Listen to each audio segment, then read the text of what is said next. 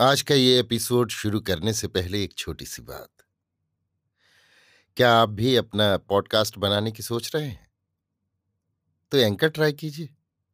ये पॉडकास्ट बनाने का सबसे आसान तरीका है। नंबर एक, ये फ्री है। नंबर दो, इसमें कई सारे ऐसे टूल्स हैं जो आपको अपने फ़ोन और कंप्यूटर पर रिकॉर्ड और एडिट करने की फैसिलिटी देते हैं। नंबर तीन आप अपने पॉडकास्ट को डिस्ट्रीब्यूट भी कर सकते हैं, जिससे इसे स्पॉटिफाई और दूसरे प्लेटफॉर्म पर सुना जा सके। तो डाउनलोड कीजिए फ्री एंकर ऐप या विज़िट कीजिए एंकर डॉट एफ़ पर अपना पॉडकास्ट स्टार्ट करने के लिए। ये तो थी एक छोटी सी जानकारी, और अब शुरू करते हैं एपिसोड का सिलसिला। तो आज के एपिसोड में लीजिए सुनिए। विश्वंभरनाथ शर्मा कौशिक की लिखी कहानी, फैसला, मेरी, यानी समीर गोस्वामी की आवाज़ में। गाँव का पटवारी अपनी चौपाल में बस्ता खोले बैठा हुआ था। उसके पास दो तीन ग्रामीण बैठे थे। इसी समय एक वृद्ध लाठी टेकता हुआ आता दिखाई पड़ा। एक ग्रामीण उसे देखकर बोला, नंदा काका आ रहे हैं। पटवारी ने खतौनी पर से दृष्टि उठाकर देखा। नंदा को देखकर वो किंचित मुस्कुराया। बगल में रखे हुए बीड़ी के बंडल में से एक बीड़ी निकालकर सुलगाते हुए उसने कहा, ये नंदा बड़ा बना हुआ है। ऐसा चालाक आदमी गाँव में दूसरा कोई नहीं है। आने दो, आज देखूँगा कितना चालाक है। एक ग्रामीण हंसता हुआ बोला, नंदा काका से मुंशी जी भी कच्ची खा गए। कच्ची खा गए? मुंशी जी कच्ची खाने वाले नहीं हैं? दूसरे ने कहा, मुंशी जी बोले, हम किसी से कच्ची वच्ची नहीं खाते। हमें कोई बेचारा क्या कच्ची खिलाएगा? इसी समय नंदा आ पहुँचा और बोला, मुंशी जी, सलाम। मुंशी जी बीड़ी का धुआँ छोड़ते हुए बोले, सलाम, कहो किधर भूल पड़े? नंदा बैठते हुए बोला, अब ऐसी कहो कि भूल पड़े? झूठ कहते हैं। मालिक हो चाहे जो कहो। हमारे पास तो तुम फटकते भी नहीं। फटकें क्या मुंशी जी? अब चला फिरा नहीं जाता। लड़का सब काम संभाले हुए है। हम तो घर में बैठे रहते हैं। क्यों बबुआ? झूठ तो नहीं कहता। अंतिम वाक्य नंदा ने वहाँ बैठे हुए एक ग्रामीण की ओर देखकर कहा। बबुआ उत्साहीन स्वर से बोला, हाँ, काका, ऐसी ही बात है। मुंशी जी समझते हैं कि हमारे पास नहीं आता। मैं जाता ही कहाँ हूँ? अच्छा कहो, इस समय कैसे आए? पटवारी ने पूछा। ऐसे ही आपके दर्शन करने चले आए। बहुत दिनों से भेंट मुलाकात नहीं हुई थी। हमने कहा, आज हो आवें, और कुछ काम भी था। झूठ क्यों बोले? तो ये कहो काम के लिए आए हो, भेंट मुलाकात तो सब बातें हैं। ये बात नहीं है मुंशी जी, काम के लिए तो लड़के को भी भेज सकता था। हमने सोचा इसी बहाने मुलाकात भी कराएँगे। अच्छा कहो क्या कहते हो? हमने सुना है नया कानून आ गया है। हाँ आ गया है। उसमें क्या क्या है? है तो बहुत कुछ, तुम्हें जो ज़रूरत हो सो कहो। जो हमारे मतलब की समझो सो बता दो। सब कुछ तुम्ही लोगों के मतलब की है? कुछ हमारी की थोड़ा ही है। सुनते हैं किसान की खेत की मीड़ पर जो दरख्त होंगे, वो किसान को मिलेंगे, ये ठीक है? ठीक भी है, नहीं भी? ये कैसा? देखो नंदा, तुम बड़े सयान हो। सब बातें भेंट मुलाकात में ही जान लेना चाहते हो। न नज़र, न न्याज। नज़र, न्याज भी मिलेगी। घबराते क्यों हो? तो जब नज़र, न्याज मिलेगी तभी बतावेंगे। ऐसा कहोगे? क्या करें? तुमसे कभी कुछ मिलता है? अरे, सरकार, आप हाकिम हैं। आपकी बदौलत हमारी रोटियाँ चलती हैं।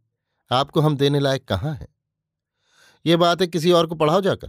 हमसे सीधी तरह बात करो, समझे? पहले दो रुपये निकाल कर धरो, पीछे कुछ पूछो। अन्य लोगों की ओर देखकर मुंशी जी बोले, तुम लोग क्यों बैठे हो? जाओ अपना अपना काम देखो। अन्य सब लोग उठकर चल दिए।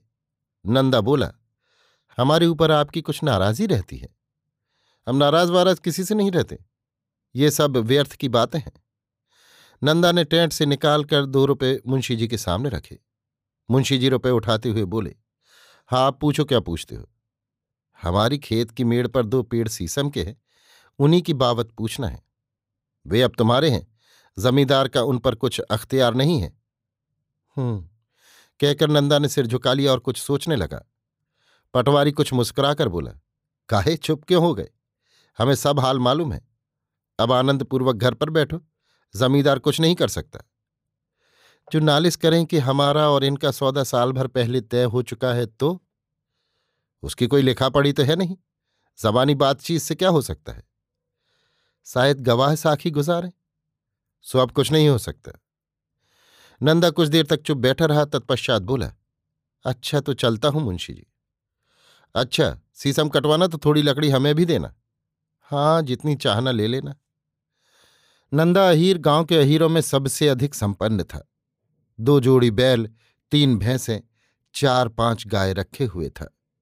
मुख्य व्यवसाय किसानी था। नंदा का एक जवान पुत्र था। वयस चौबीस पच्चीस वर्ष के लगभग थी। खूब रिष्ट पुष्ट और कसरती था। नंदा घर लौट कर आया तो उसका पुत्र कालिका उसकी प्रतीक्षा ही कर रहा था। कालिका ने पूछा, मुंशी जी ने क्या बताया? मुंशी जी कहते हैं कि जमींदार का कोई हक नहीं है। जमींदार कुछ नहीं कर सकता। अब तो विश्वास हुआ? हाँ, विश्वास क्यों ना होगा पर पर क्या? कालिका ने भ्रिकटी चढ़ाकर पूछा, हम जमींदार को जबान दे चुके हैं। कौन? जवान बवान कुछ नहीं। दरख्त हमारे, वो कुछ नहीं कर सकते। बेटा जरा ये तो सोचो, पर साल वो चाहते तो कटवा लेते। हमारे कहने से ही उन्होंने छोड़ दिए। हमने उनसे ये कहा था कि आप हमें ये दरख्त दो, हम आपको इनके जो दाम ठीक समझे जाएँगे, दे देंगे। हमारा ऐसा कहने से उन्होंने दरख्त नहीं कटाए, छोड़ दिए। तो अब हमें दाम तो देने ही चाहिए। कैसे दाम? जब चीज़ हमारी है तो वो दाम लेने वाले कौन होते हैं? तुम तो खरीद चुके और दाम देने कह चुके। मैंने तो नहीं कहा। तुमने न कहा, मैंने कहा, बात तो एक ही है। नंदा कुछ झुंझला कर बोला। उन्होंने हमारी बात पर विश्वास करके दरख्त छोड़ दिए। तो अब हमें ऐसी दगाबाजी नहीं करनी चाहिए। ऐसे धर्मराज न बनो। धर्मराज बनने से काम नहीं चलेगा। ये है जमींदार। रात दिन किसानों का खून चूसते हैं। इनके साथ धर्मराज बने गुजारा नहीं होगा। सभी एक से थोड़ी ही। फिर चाहे जैसे हो। हमारे तो मालिक हैं, अन्नदाता हैं। अरे, हम उनके खुद मालिक और अन्नदाता हैं। पैदा तो हम ही करते हैं, और वो बैठे खाते हैं और हम ही पर रुआब झाड़ते हैं। जमींदारों की हस्ती तो मिटा देनी चाहिए। उस दिन का लेक्चर सुना था। वही सुन सुनकर तो तुम लोगों के ख्याल बिगड़ गए। पुरानी परिपाटी छोड़ दे रहे हो। हमें पुरानी परिपाटी नहीं चाहिए। उसी परिपाटी ने हमारी ये दुर्दशा कर दी। नंदा चुप हो गया। वो इस समय बड़ी उलझन में था। उसका अंतकरण तो कह रहा था कि जमींदार को वृक्षों का मूल्य मिलना चाहिए, परंतु लड़के के विरोध करने से वो अंतकरण की आज्ञा मानने में असमर्थ था। आज उन्हें जवाब देना है, उनका आदमी बुलाने आता ही होगा, नंदा बोला। तो जवाब दे देना कि अब दाम कैसे? अब तो वो हमारे हैं। मेरे से तो जीते जी ऐसा नहीं कहा जाएगा। तो तुम ना जाना, बैठो यहीं। हम बात कराएँगे। बैठने पावेंगे तब तो। जमींदार तो हम ही को बुलावेगा। बात तो हम ही से हुई थी। तुमसे तो हुई थी नहीं। खैर, जब बुलावेंगे तो देखा जाएगा। अभी तो हम ही जाएँगे। नंदा चुप हो गया। कुछ क्षण चुप रहकर बोला, बुढ़ापे में मुँह काला कराओगे और क्या? काली का डपट कर बोला, हमारी चीज़ और हम ही इसके दाम दें। ये अंधेर। ऊपर से कहते हो, काला मुँह कराओगे। ऐसे बहुत धन बढ़ाए तो किसी गरीब को दे दो जमींदार को दिए क्या होगा? नंदा अपनी घुटी चाँद पर हाथ फेरता हुआ बोला अच्छा भाई, करो जैसा मन में आवे। अब और क्या कहें, तुम मानोगे थोड़े ही। ज़बरदस्ती मान लें। इसी समय जमींदार का गुड़ैत आ गया और नंदा से बोला, ठाकुर बुला रहे हैं। नंदा के बोलने के पूर्व ही काली का बोल उठा, चलो हम चलते हैं। चलो। तुम ही चलो। गुड़ैत बोला कालिका ने झटपट कुर्ता गले में डाला और टोपी हाथ में लिए चौपाल के चबूतरे पर से उतरता हुआ बोला, चलो। गुड़ैत कालिका को साथ लेकर चला गया। कालिका के जाने के पश्चात कुछ देर तक नंदा बैठा सोचता रहा। तत्पश्चात अपनी लठिया लेकर ये कहता हुआ उठा, ये लड़का उपद्रव मचवाएगा। ठाकुर साहब अपने कमरे में विराजमान थे। उनके पास ही उनका पुत्र बैठा था। वयस बाईस तेईस की लगभग थी। इंटरमीडिएट पास करके उसने पढ़ना छोड़ दिया था और जमींदारी का काम देखना आरंभ किया था। कालिका से ठाकुर साहब बोले, भाई, वो शीशम के रुपए अब मिल जाने चाहिए। पिछली फ़सल में नंदा ने कहा था कि अगली फ़सल में ज़रूर मिल जाएँगे। कालिका बोला, वो दरख्त तो हमारे हैं, मालिक। क्या मतलब? ठाकुर साहब ने पूछा, नया कानून जो बना है, उसके हिसाब से दरख्त हमारे हैं। मगर अब तुम्हारे हुए हैं साल भर पहले। जब तुमने लिए थे, तब तो तुम्हारे नहीं थे। हम कटवा रहे थे। तब तुम्हारे बाप ने ये कहकर हम दाम दे देंगे, ले लिए थे। हमने जो ये रियायत की कि दाम नकद नहीं लिए, उसका ये बदला है। बदला बदला कुछ नहीं है सरकार, न्याय की बात है। कालिका ने कहा, न्याय की बात तो ये है कि जब तुम दरख्त खरीद चुके तो तुम्हें दाम देना चाहिए। जमींदार के पास बैठे हुए गाँव के एक वृद्ध सज्जन ने कहा ये तो ठीक है, दादा। पर बप्पा ने खरीदे थे तो गलती की थी। वो चीज़ तो जब भी हमारी ही थी। हमारी न होती तो सरकार हमें दिलाती ही काहे को? ठाकुर साहब के माथे पर बल पड़ गए। वो बिगड़कर बोले, हमारे सामने बहुत कानून न छोंको, समझे? बड़े बालिस्टर बन के आए, जब खरीदी थी तब चीज़ हमारी थी। कानून कब बना था? हमारा सौदा कानून बनने के पहले हो चुका था, और तुम क्यों आए? तुम्हें हमने नहीं बुलवाया? हमारी बात नंदा से हुई थी। उसी को जाकर भेजो। रुपए दे तो दे, नहीं हम दरख्त कटा लेंगे। आप ज़बरदस्त हैं, चाहे जो कुछ करें। इतना कहकर कालिका उठा और अकड़ता हुआ चल दिया। डेरे के बाहर आकर कुछ उच्च स्वर से बोला, जब कटाएँगे तब देखेंगे। लहासें गिर जाएँगी, दिल लगी नहीं है। जमींदार साहब ने कालिका की बात सुनी। पास बैठे हुए वृद्ध सज्जन से वो बोले, सुना, इन लोगों के दिमाग तो देखो। वृद्ध सज्जन बोले, बड़ा बुरा समय आ गया है सरकार, कुछ कहते नहीं बनता। कांग्रेस का बल पाए हुए हैं, इसी से ये दशा है। सो जब खोपड़ी पर पड़ेंगे तब कांग्रेस बचाने नहीं आवेगी। मैं और तरह का आदमी हूँ, कोई कर्म बाकी न रखूँगा। जमींदार साहब का पुत्र बोला, ले भी जाने दीजिए, दो दरख्त, कौन बड़ी बात है।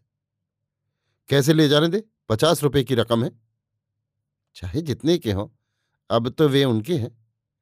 लेकिन उन्होंने कानून पास होने के पहले ही खरीद लिए थे। लेकिन उसकी कोई लिखा पढ़ी तो है नहीं। ना हो लिखा पढ़ी, जबान भी तो कोई चीज़ होती है। कानून तो इसमें कुछ कर नहीं सकता। अरे, हम तो कर सकते हैं। अब ऐसी बात में कानून देखने लगे तो जमींदारी कर चुके। वृद्ध सज्जन को संबोधन करके ठाकुर साहब बोले, ये दशा है इन पढ़े लिखों की। ये भला क्या जमींदारी करेंगे? इन्हें तो कानून ही खा जाएगा। इसी समय नंदा डेरे में प्रविष्ट हुआ। उसके पीछे कालिका भी था। नंदा को देखते ही ठाकुर साहब बोले, रुपए लाए नंदा? आज रुपया दाखिल कर दो, नहीं कल पेड़ कट जाएँगे। नंदा बैठते हुए बोला, रुपया आपका गले बराबर है। आप हमारे मालिक हैं, अन्नदाता हैं, आपसे बेईमानी नहीं करूँगा। पर यह लड़का सरकार नहीं मानता है। इसे किसी तरह समझा लो इसे समझाने की हमें क्या गरज पड़ी है? हमारी तुमसे बात हुई थी। हाँ ठाकुर मैं ये कैसे कह दूँ, बात नहीं हुई थी। बात बीसों बिस्वी हुई थी। झूठ नहीं बोलूँगा, भगवान को मुँह दिखाना है। सुना बाबुआ, रुपए लाकर ठाकुर को दे दो। जो बात हो गई, सो हो गई। वचन पूरा करो। रामायण में कहा है, प्राण जाए पर वचन न जाई। कालिका उत्तेजित स्वर में बोला, उन पेड़ों से हमें कितना नुकसान पहुँचा है?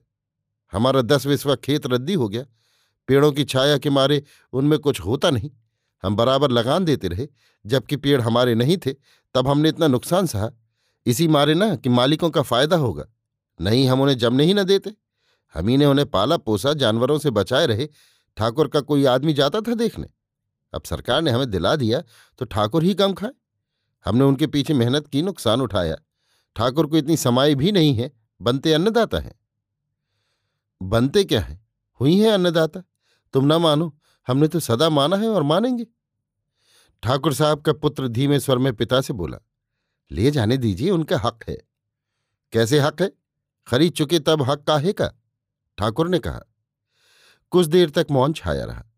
चार व्यक्तियों की विचारधारा चल रही थी। दो युवकों की और दो वृद्धों की। वृद्ध यानी नंदा ठाकुर को अपना अन्नदाता समझ रहा था और अपना वचन पूरा करने के लिए तत्पर था।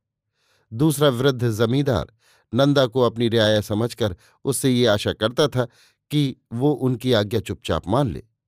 एक नौजवान यानी कालिका जमींदार को अपना शत्रु समझकर अपने अधिकार के लिए कटने मरने को तैयार था।